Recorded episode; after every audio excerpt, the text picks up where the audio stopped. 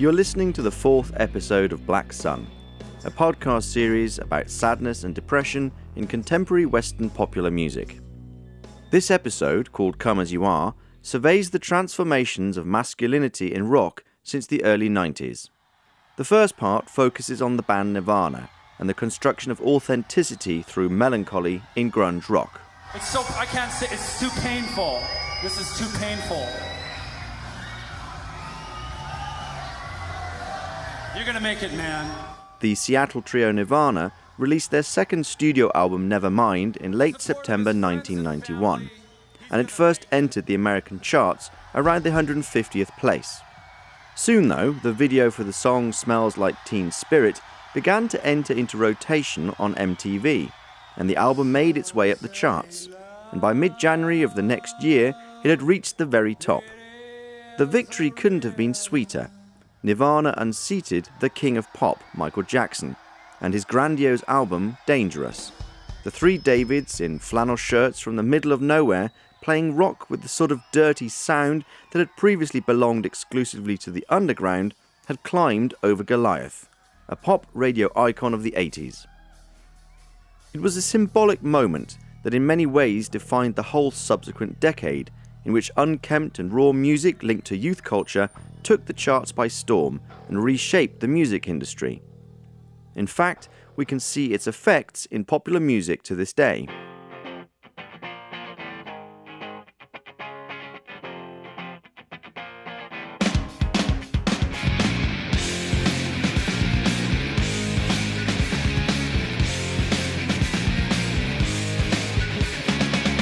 Hello, we're major label corporate rock sellouts.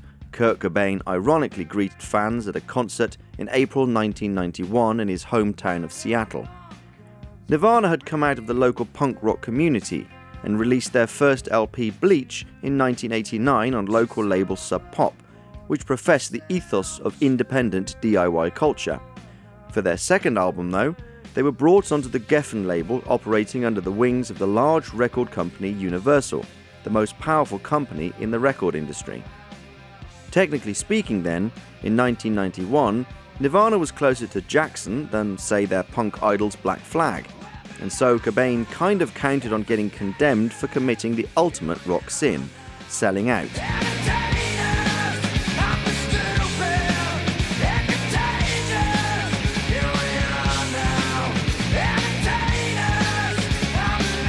But with the money from the record company, they were able to invite into the studio the talented producer Butch Vig, who helped Nevermind find a compromise between the punk and metal roots of Nirvana's music, down-tuned guitars, Cobain's raw, and more poppy elements.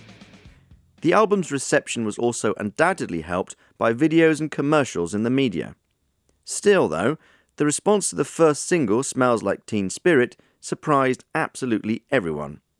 When the band returned from a month long tour of Europe in late 1991, they couldn't believe how well the record was selling. Nirvana had something within themselves that compelled fans to listen. They're often connected with the word authentic. In writing or speaking about popular music, this term is quite overused, and it's also poorly defined and at the same time full of paradoxes. It is associated with genuineness, plausibility, an opportunity for the listener to identify with the music and also artistic autonomy. At the same time, none of these connections fully explain it. Authenticity is the holy grail of pop culture, a sort of secret trump card that an artist or their work either has or doesn't. In the eyes of their fans, Nirvana had it. Three young men who looked like they had just met up on the way from the unemployment office and played music that was light years away from the filler on the radio. For people over the next few decades, the trio from Seattle became the benchmark of authenticity, and to this day, rock groups try to imitate them.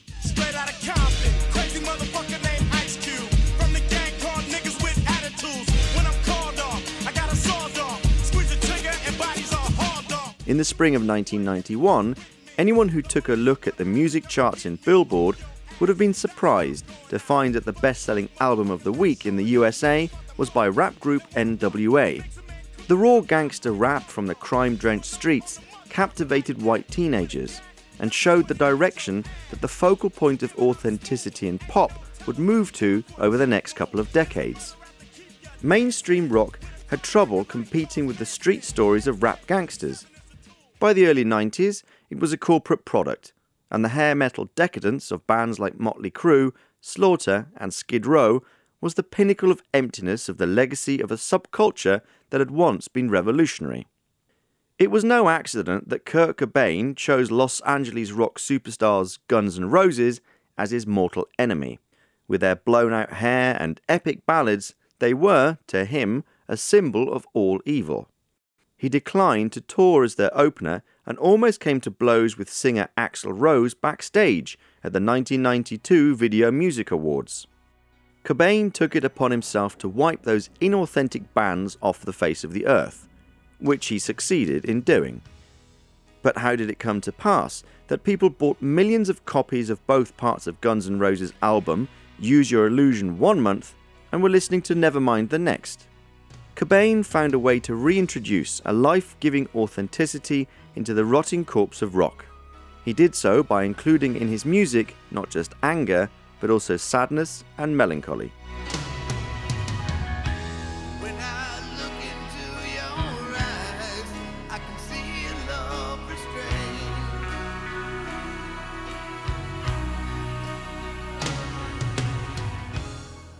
The video for Smells Like Teen Spirit is a bit like a parody of metal and punk videos. Over the course of a single song, an initially refined school party transforms into destructive chaos, a celebration of teenage defiance.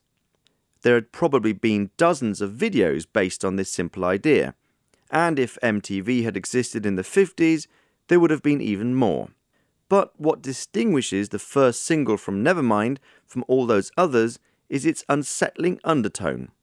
Smells Like Teen Spirit can be viewed as a parody, but something doesn't sit right. The strange lighting evoking a club setting shining through impenetrable smoke, the surreal image of a janitor dancing with a broom. At the very end, Cobain finishes screaming his lyrics and twists his lips into a kind of forced smile, but it's just for a moment. Then his sullen expression returns once more. Even the lyrics themselves are a strange mix of sarcasm and sincerity.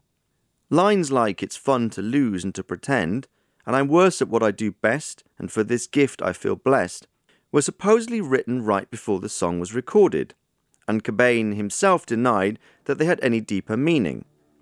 Nonetheless, they express something, as though he had quickly tried to define his feelings, and ended up in bitter sarcasm that hides and at the same time reveals the hopelessness of his words.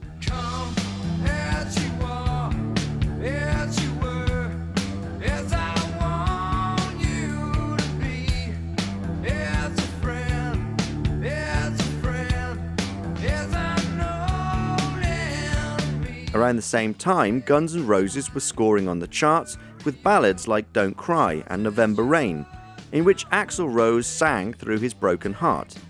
Cobain comes off as sad in his songs, but his dark emotions are of a somewhat different kind. It's not really teenage rage either. On Something in the Way and Drain You, it's as though he was singing about a feeling of sadness that he can't overcome, of a futility that can't be cured. I find it hard, it's hard to find. Oh well, whatever, never mind. He sings in Nirvana's greatest hit, Smells Like Teen Spirit, a hymn of frustration and alienation that offers no sensible way out. In the book Come As You Are, Michael Azerrad, the band's biographer, explains the unique style of Cobain's lyrics. The point that emerges isn't just the conflict of two opposing ideas, but the confusion and anger that the conflict produces in the narrator. He's angry that he's confused. And then he adds, Teen Spirit is a sarcastic reaction to the idea of starting a revolution, but supports it all the same.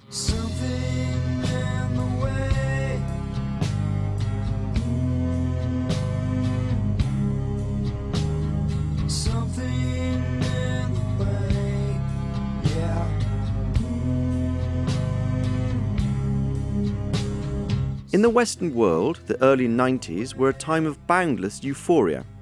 In Europe, finally, after four decades of Cold War, the Iron Curtain dividing two enemy camps fell, and it seemed like the world was heading straight into an endless post historic paradise. But in economic terms, the victory of democracy and freedom, more than anything else, ultimately brought a further rise in inequality between rich and poor. Politicians in the media announced the victory of the good system and the definitive rise of a beautiful new world.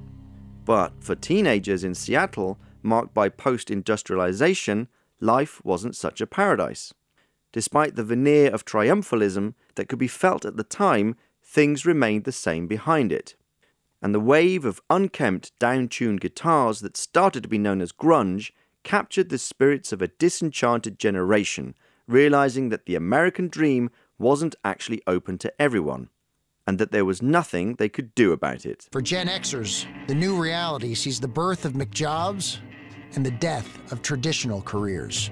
White collar workers are hit the hardest this time. The stereotype of the slacker is born. The term Generation X started to be used in the mid 70s, but first entered the broader discourse thanks to the novel Generation X Tales for an Accelerated Culture published in 1991 by Canadian author Douglas Coupland. It caught on as a label for a demographic group of young people who refuse to grow up and take responsibility. The stereotypical member of Generation X is a slacker, a sullen youth who has given up on the dream implanted by society of getting rich through personal effort. But the term Generation X also functioned as a panicked label that the previous generation, baby boomers, used to mark their successors who didn't ascribe to the same values of hard work and austerity. Slackers took on the identity of losers who refused to participate in the rat race like their parents, and their attitudes necessarily also included sullenness, depression, and an attitude of why even bother. All this can be heard in Cobain's songs. I have never failed to fail, he sang on You Know You're Right, the last song that Nirvana recorded two months before Cobain shot himself in April 1994 in his home in Seattle. The voice of grunge music takes his own life. Seattle's Kurt Cobain is dead of an apparent suicide. The body of Nirvana's lead singer and songwriter was found today in a guest cottage at his Seattle home. The medical examiner says he died of a self-inflicted gunshot wound to the head. A suicide note was found nearby. This brings to an end an incredible career that spanned just a few short years. A career with superstar status, fame, and fortune. I will never bother you. I will never promise to. I will never follow you. I will never bother you.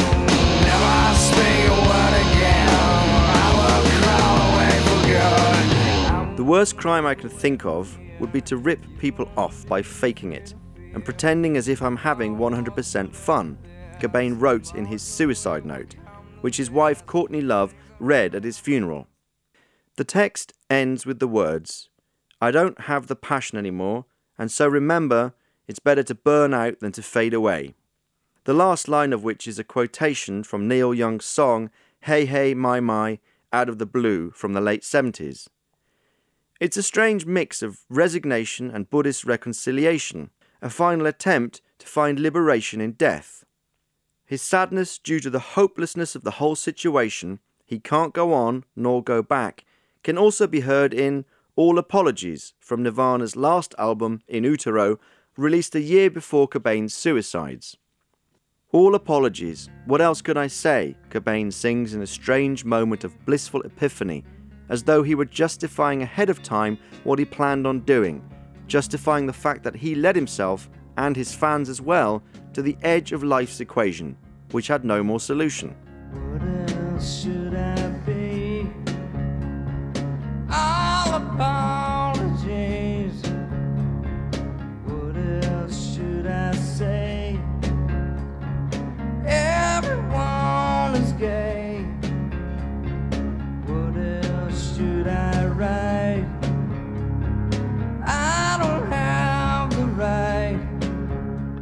Cobain found himself caught in the vice of his own authenticity sold through the mainstream.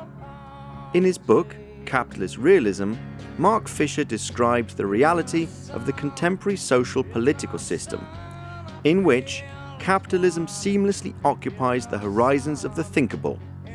In it, there can be nothing subversive, nothing that could indicate an alternative without also getting mixed up in economic relations. According to Fisher, epithets like alternative and independent don't reference something that stands outside the cultural mainstream, but are instead really the mainstream's dominant styles. No one embodied and struggled with this deadlock more than Kurt Cobain and Nirvana, writes Fisher, adding that Cobain seemed to give his very voice to the despondency of the generation that had come after history, whose every move was anticipated, tracked, bought, and sold before it had even happened. Cobain knew that he was just another piece of spectacle on MTV, and knew that even realizing it is a cliche. This is why Cobain's message is so sad and hopeless. Dying together with him was the hope that rock could change something.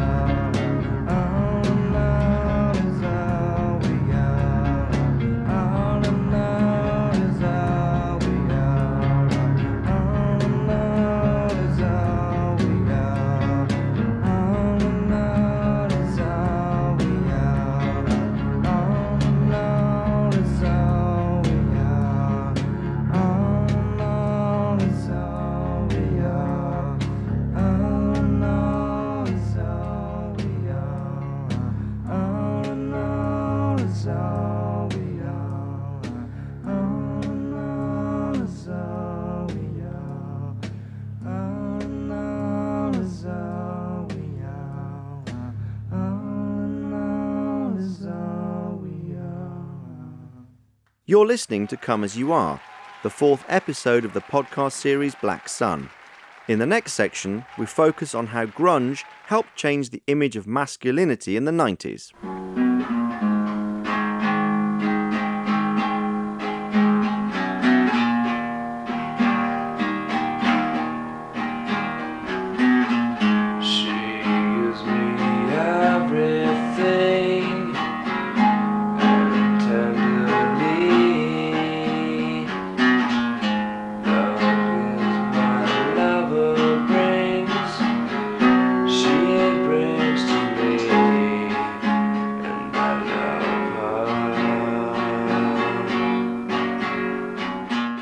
This point, I have a request for our fans. If any of you, in any way, hate homosexuals, people of different colour, or women, please do this one favour for us. Leave us the fuck alone. Don't come to our shows and don't buy our records. Cobain wrote these words in the liner notes of Incesticide, a compilation album of rarities from 1992. In recordings heard on the film Montage of Heck, he speaks of how awful he felt in the company of small town boys recounting with machismo their sexual history. His whole career, he tried to distance himself from traditional rock machismo, which included disdain for women and homophobia, and which was still in the 80s a proper model for male behaviour. Expressing emotions was incompatible with real masculinity.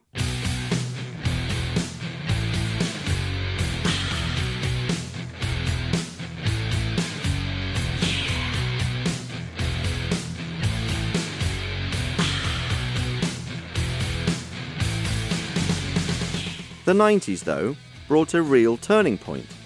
The wave of optimism of the end of history carried along with it the feminist movement for women's emancipation and the struggle for the rights of sexual minorities. These movements confront the traditional hierarchical position of men and women in society, and these themes also found their way into broader pop culture, including rock lyrics. Thanks to bands like L7 and Hole, in the first half of the 90s, the Riot Grrrl wave made it onto the pop charts. And indeed, partially as a result of this, related grunge bands like Nirvana and Pearl Jam displayed a somewhat different image of masculinity than had been common in rock up to that time. The self confident rock alpha male who conquers women was replaced with an emotive, doubting, and empathetic man. Previously in rock, this sort of man had been peripheral, but thanks to Cobain, this model worked its way into the mainstream, and ordinary, unconfident boy characters with a sensitive approach to women even became heroes of popular films, taking advantage of grunge fever like singles. One symbol of this emotive masculinity is actor Ethan Hawke, who played such roles in romantic comedies Reality Bites 1994 and Before Sunset 1995. Hello, you've reached the winter of our discontent. I'm uh, making this documentary about my friends, but it's really about people who are trying to find their own identity without having any real role models or heroes or anything. Like Slackers, though, these characters come off a little bit lost. Divested of the goal of conquering women, it's as though they don't have any goal in life at all. In these films, sadness also comes from the impossibility of the happy ending that had earlier been a necessity at the end of romantic films. Sometimes I dream about being a good father and a good husband, and sometimes it feels really close. But then other times it seems silly, like it would ruin my whole life, declares Jesse in Before Sunset, in which two young people have a long dialogue about why they can't stay together even though they love each other. The old model of masculinity had problems, but what should replace it? You see, this is where Troy was fired from his 11th job. He was an illustrious office cleaner. now, if you'll come this way, please, we will continue our short but happy walking tour of the career of Troy Dyer. And here we have the newsstand. Nirvana recorded the song I Hate Myself and Want to Die in January 1993 during the preparations for their third studio album, which came out in the fall of that year. At one point, it was even the album's working title, but Cobain, at the insistence of bassist Chris Novoselic, changed it to In Utero. The aforementioned song didn't make it onto the album and ended up on the compilation album The Beavis and Butthead Experience. In late April 1994, it was supposed to be the B side for the single Pennyroyal Tea, but before its release date, Cobain killed himself on April the 8th, and the record company Geffen destroyed the pressed copies. The reason was the title of the song, I Hate Myself and Want to Die, which they thought didn't seem entirely appropriate after the singer's suicide. Cobain, though, had meant the title ironically, using it to play with his public image of this pissy, complaining, freaked out schizophrenic who wants to kill himself all the time, as he said in an interview with Rolling Stone.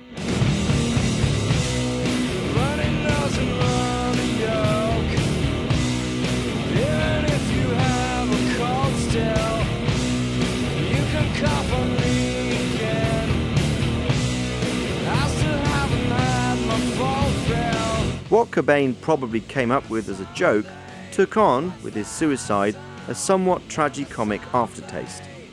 What if he really had hated himself and wanted to kill himself the whole time and we just hadn't listened to him? The ultimate point of his anxiety filled songs suddenly set a new benchmark for authenticity. Young rock bands who wanted to be taken as genuine had to sing, like he did, about sadness, depression, and suicidal thoughts. And much more, in the years after Cobain's death, self hatred became the new holy grail of authenticity. The same month that Cobain killed himself, a song that had been released over a year earlier made its way into the American top 10. Loser, whose chorus features its artist Beck singing, first in Spanish, then English, I'm a loser, baby, so why don't you kill me? And quietly chants, double barrel buckshot. Cobain indeed had shot himself with a shotgun. With Beck, Slacker self hatred is still cut with postmodern irony. But a few years later, the charts would be full of hymns of self pity, lacking any sense of hyperbole. So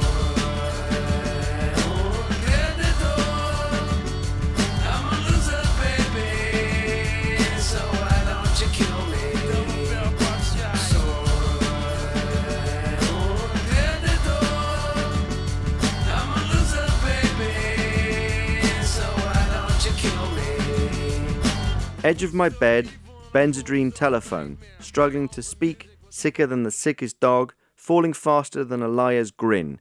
We need to be saved from the shit we're in. I believe in you, I have found the perfect way to bring me down. So goes the lament in the song History from the 1996 triple platinum album Razorblade Suitcase by the British band Bush, one of the Nirvana copycats that swarmed onto the charts in the years after Cobain's death. Self hatred became their main topic and their ticket to authenticity. Torn, I'm filthy, born in my own misery. The peace is dead in my soul. I have blamed the reasons for my intentions poor. These words appear in the hit Torn by Creed, a band that sold 6 million copies of their album My Own Prison in 1997. They and other post grunge groups like Candlebox, Collective Soul, and Puddle of Mudd took emotive masculinity and pushed it to the extremes of self pity, replacing the toxic elements of the old masculinity with another type of toxicity. While Pearl Jam and Nirvana often sang about depression and suicide in the third person, for example in the songs Jeremy, In Bloom, and Polly, post grunge lyricists aim straight for the suffering first person narrator separated from the rest of the world. Their lyrics contain no allegory or mystery, but go straight to self pity.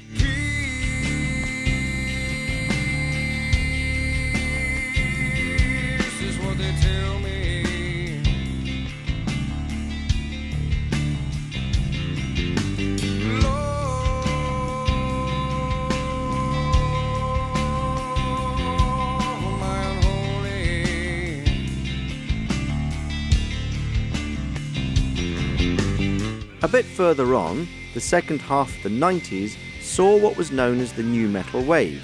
Deftones and Korn combined the percussiveness of rap with the aggressiveness of rock into an improbable hybrid genre that, for a time, took up the mantle of the authentic genre in the eyes of teenage listeners.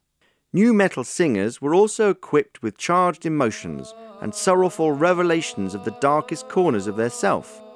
In the song Daddy, from the 1994 self titled debut album Korn, singer Jonathan Davis raps about how he was molested as a child, while Faggot is about the bullying he faced in high school. Similar topics can be found in a number of songs from another new metal powerhouse, Linkin Park, from the end of the decade. I tried so hard and got so far, but in the end it doesn't even matter. I had to fall to lose it all, but in the end it doesn't even matter. Sings Chester Bennington on the hit In the End from Linkin Park's 2000 debut album Hybrid Theory, which sold over 10 million copies.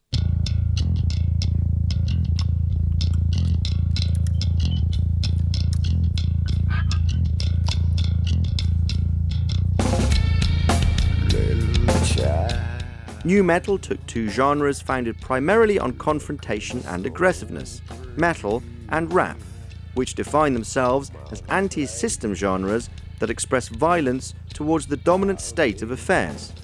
Korn and Linkin Park, though, aimed this anger inwards, against themselves. Their main enemy was no longer society, but themselves. After 50 years, the masculine self confidence, which had always served as a foundation for rock, had dissipated into self doubt.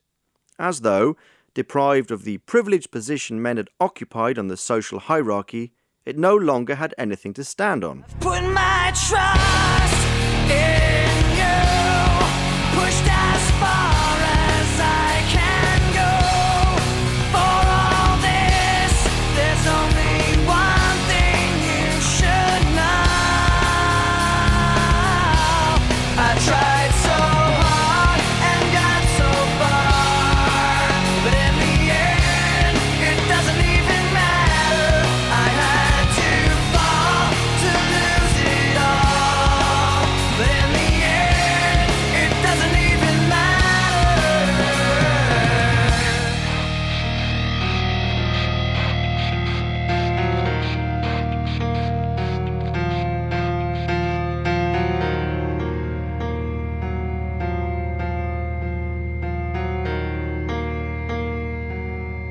In the third section of Come As You Are, we focus on the British band Radiohead, whose lyrics deal with feelings of anxiety and sadness. It often happens that bands hate their greatest hits. The songs outgrow them, and the musicians can't step out from behind their shadow. This is what happened with Creep, released by the British group Radiohead in September 1992 as the band's first single. And although in the next quarter century they recorded a number of critically acclaimed albums as well as commercial hits, Creep is still their most popular song. Thom Yorke has disavowed it many times in interviews, and the band has refused to play it at concerts for years at a time. But it still casts a giant shadow over the British quintet, quite possibly the most important rock group of the past three decades. It could even be said that Radiohead's entire career is motivated by the attempt to escape from the legacy of Creep, to convince listeners that the emotions expressed in that song can be communicated to the world in much more sophisticated ways than just, I'm a creep, I'm a weirdo, what the hell am I doing here? I don't belong here.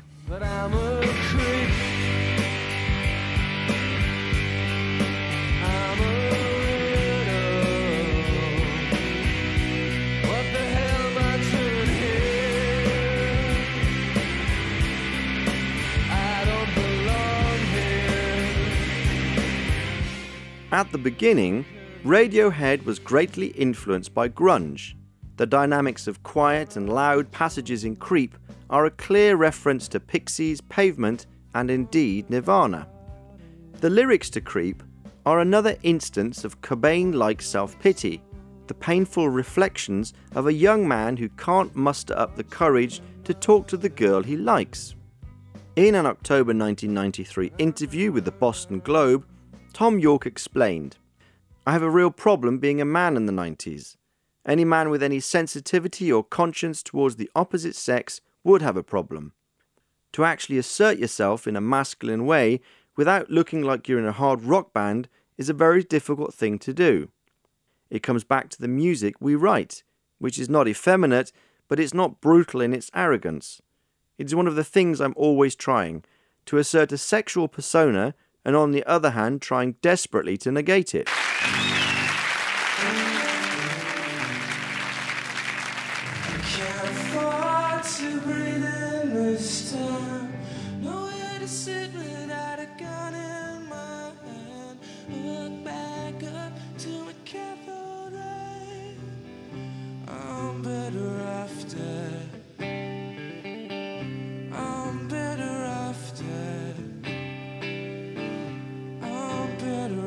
The bands from Seattle had reached a similar attempt to redefine masculinity around the same time. Perhaps this too is a reason why Creep first caught on abroad, when college radio stations first started to play it.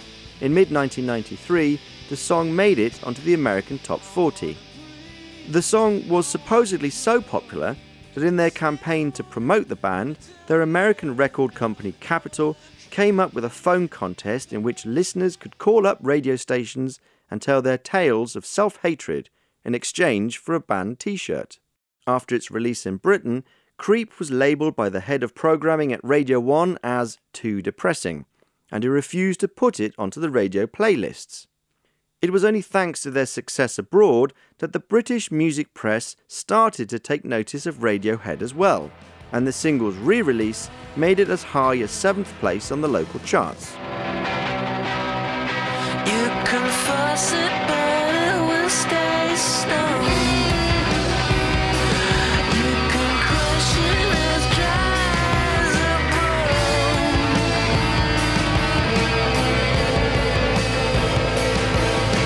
a In the years to come, Radiohead became synonymous with anxious rock.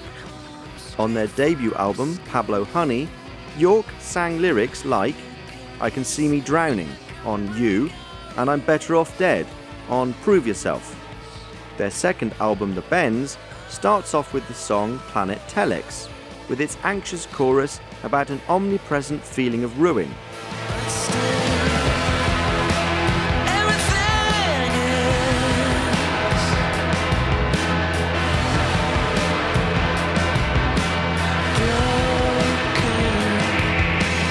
You can crush it, but it's always near. chasing you home, saying everything is broken. Their third album, 1997's OK Computer, used an ambitious palette of sound mixing art rock with psychedelia, hip hop techniques, and electronic music, and its lyrics reflect the tension in Britain in that critical year when Labour won elections.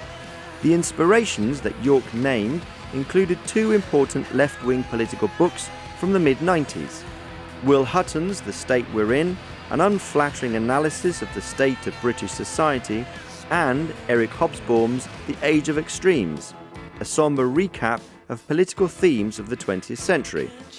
The lyrics of some songs, like Electioneering, are openly aimed against right wing politics. When I go forwards, you go backwards.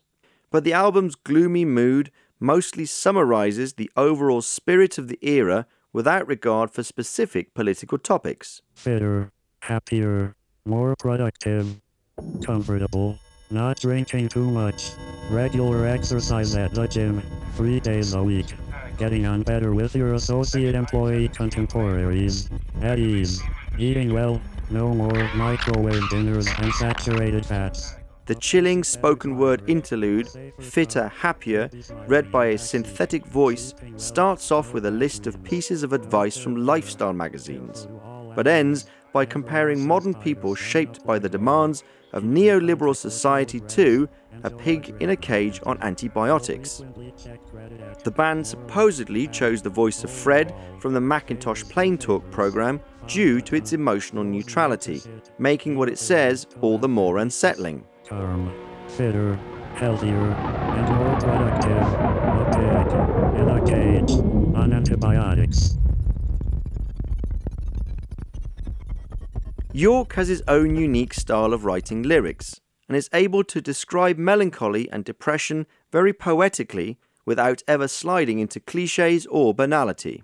His abstract images suggestively speak about various situations.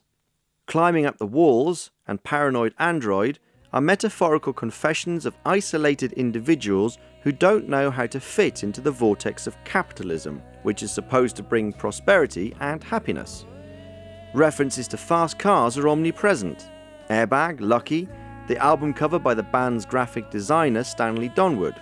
They are a symbol of an accelerated age that humans can no longer keep up with. Hey man, slow down, slow down. Idiot, slow down, slow down are the last words of the album from the song Tourist.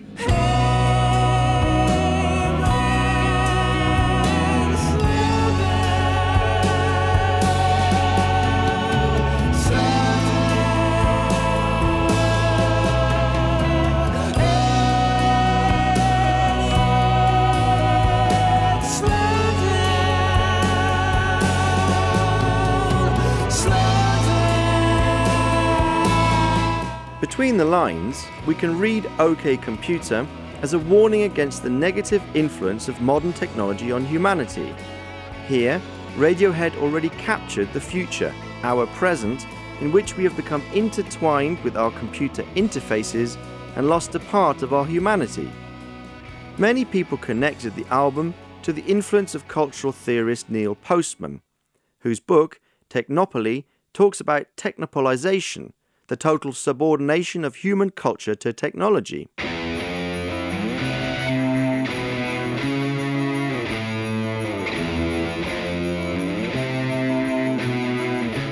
The unbearable acceleration of culture, distress due to a world in which people are manipulated through computers. In these respects, OK Computer was visionary, and the passage of time has only strengthened the force of the album. Today, it's considered one of the best albums in the history of popular music.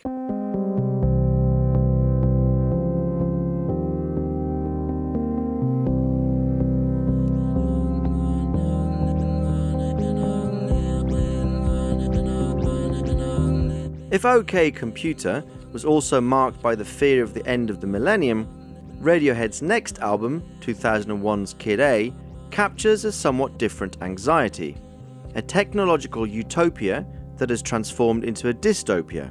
Cool, perfectly functioning, but dysfunctional at the same time.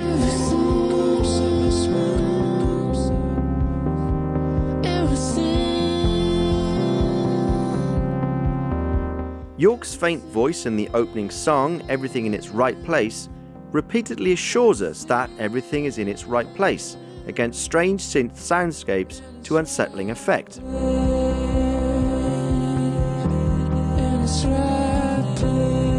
When Kid A came out, some conservative media outlets greeted Radiohead's latest attempt at evolution with caustic reviews.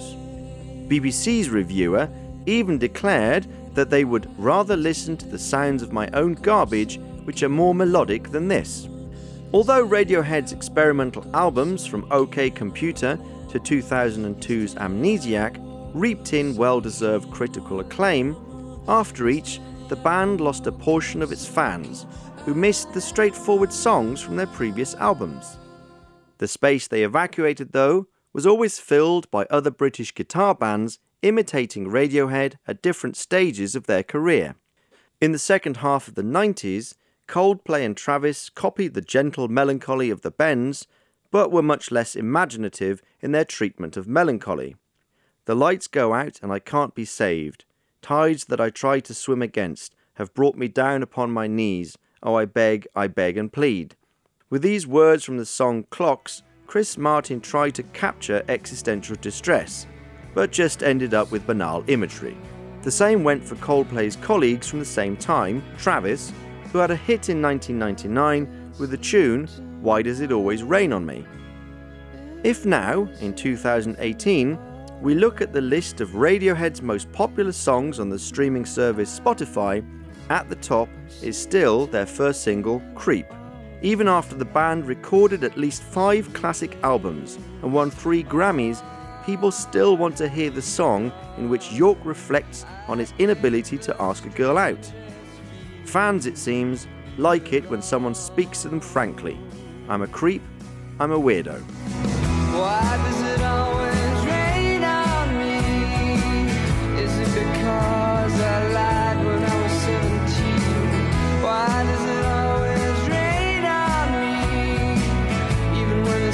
Shining, I can't avoid the lightning. Oh,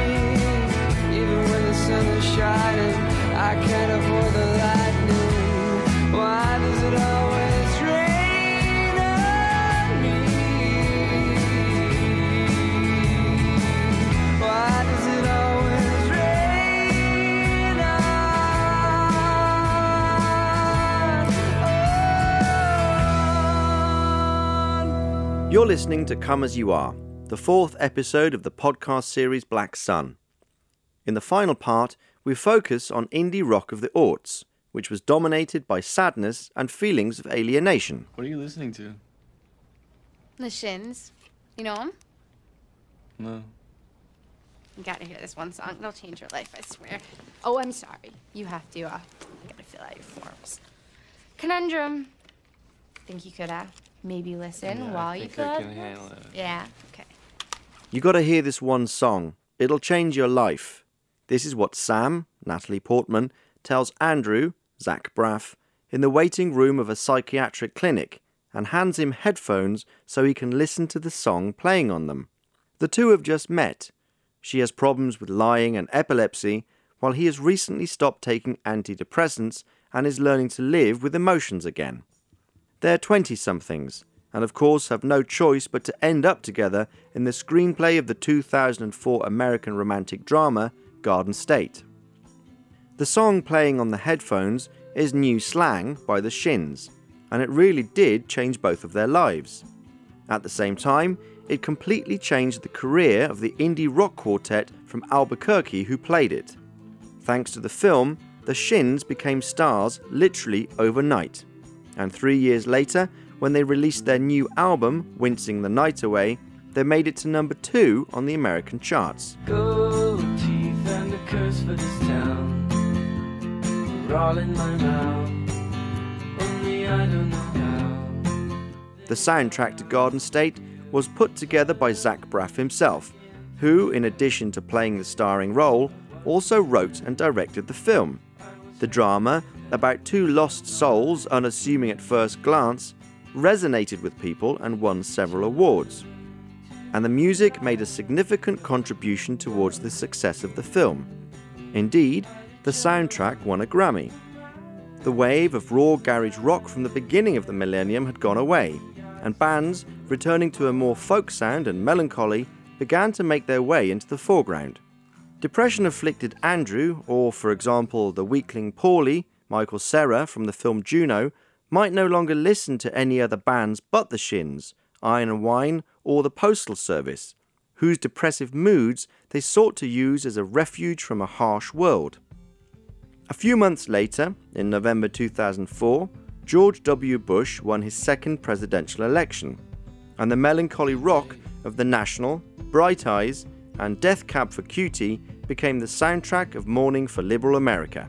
You were far away.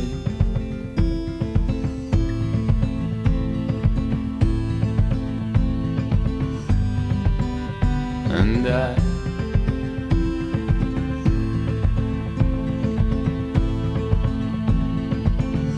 didn't ask you why. The first years of the millennium were a strange time for the music industry. The internet had delivered a tough blow to the business, but at the same time, it helped many young bands increase their visibility when they otherwise wouldn't have had a chance. Instead of a handful of megastars, there was suddenly a chaotic sea of smaller stars who didn't have to worry about working without the support of big labels. It's no wonder that the music press once again pulled out the label independent rock, or indie rock for short, which it had previously used in the 80s, when the punk revolution gave birth an alternative distributional infrastructure. For bands like Arcade Fire and Wilco, who set themselves apart from the big labels, the indie pigeonhole, dusted off and ready to use once more, was a great fit. Jesus, don't cry. You can rely on me, honey. You can combine anything In the aughts, indie was identified with young bearded men with electric guitars playing completely unpretentious civil rock, whose melancholy made reference to the tradition of the authenticity of the 90s. With these bands, sadness and depression was never as charged as they had been in their predecessors, but emotion and unaggressive masculinity were nonetheless part of their calling card. The scale was also different. They never became superstars, selling out stadiums like Korn, Linkin Park, and Limp Bizkit, but they built up loyal fan bases. Don't cry. You can rely on me, honey. In an era of chaos in the music industry, this wave wasn't caught by the record companies, but by music directors of TV shows about and targeted at young people. It was a mutually beneficial relationship. The TV stations borrowed authenticity from the indie scene. Characters like the shy and depressed Seth from the teenage series The OC took on a much more realistic shape thanks to their taste in music. The first to bridge the gap between these two worlds was musical consultant Alexandra Patsavas, who managed to convince the studios that the music of independent bands would give their shows a new dimension of authenticity. She had the high schoolers in Newport Beach on the OC listen to the gloomy songs of Death Cab for Cutie, The Shins, and The Killers. A substantial part of the second season even took place in the cool club The Bait Shop, where bands like The Walkmen and The Modest Mouse played in front of the cameras. 10 million viewers who gulped down the show every week didn't forget about those bands, and Death Cab for Cutie's album Plans even went platinum in 2005, selling a million copies.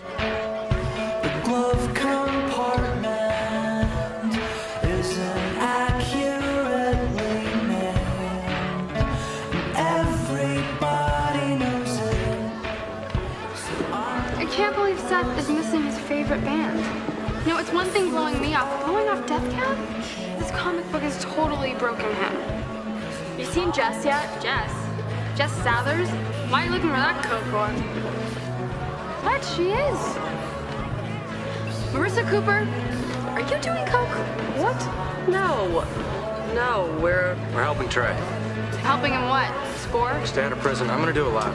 Well, if you see her, let me know, okay? Or Kyle. Seth.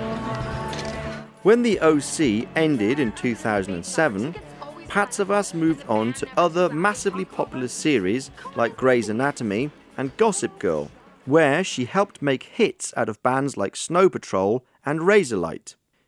In 2008, she got snatched up by Hollywood and, over the next few years, put together the five soundtracks for the five parts of the vampire romance saga Twilight, adapted from Stephenie Meyer's popular novels. The first part was still a bit of a compromise, with big bands from big labels, but the later parts include a lot of bands from the indie scene, like Grizzly Bear, Band of Skulls, Iron and Wine, Metric, Vampire Weekend, and a collaboration by Bon Iver and St. Vincent. Music is given a generous amount of space in the films. The song Hearing Damage by Radiohead frontman Thom Yorke accompanies a wolf hunt in the second film of the series for nearly three minutes.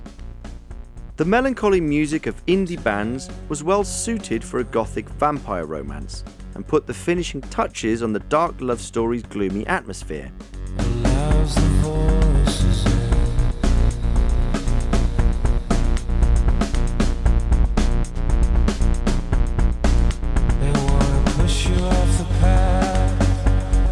At the end of the decade, dark moods were slowly becoming mainstream again. In February 2011, the Grammy for Album of the Year went to Arcade Fire's The Suburbs, an unflattering depiction of the American suburbs ruled by disillusionment. It's a more delicate sadness than Nirvana's, free of sarcasm, and the sharp spikes of anger have been filed down, both the outward facing and the inward facing. All that's left is a kind of stifled melancholy, reconciled to its fate. In this decade, sadness became a shared feeling among the up and coming generation of millennials. The generation seeing with its own eyes the end of Western dominance, the death of the neoliberal dream of endless prosperity, the end of the breakdown of old values. Indeed, sadness has become a political gesture, a confession of resignation, as though there were nothing else left for us.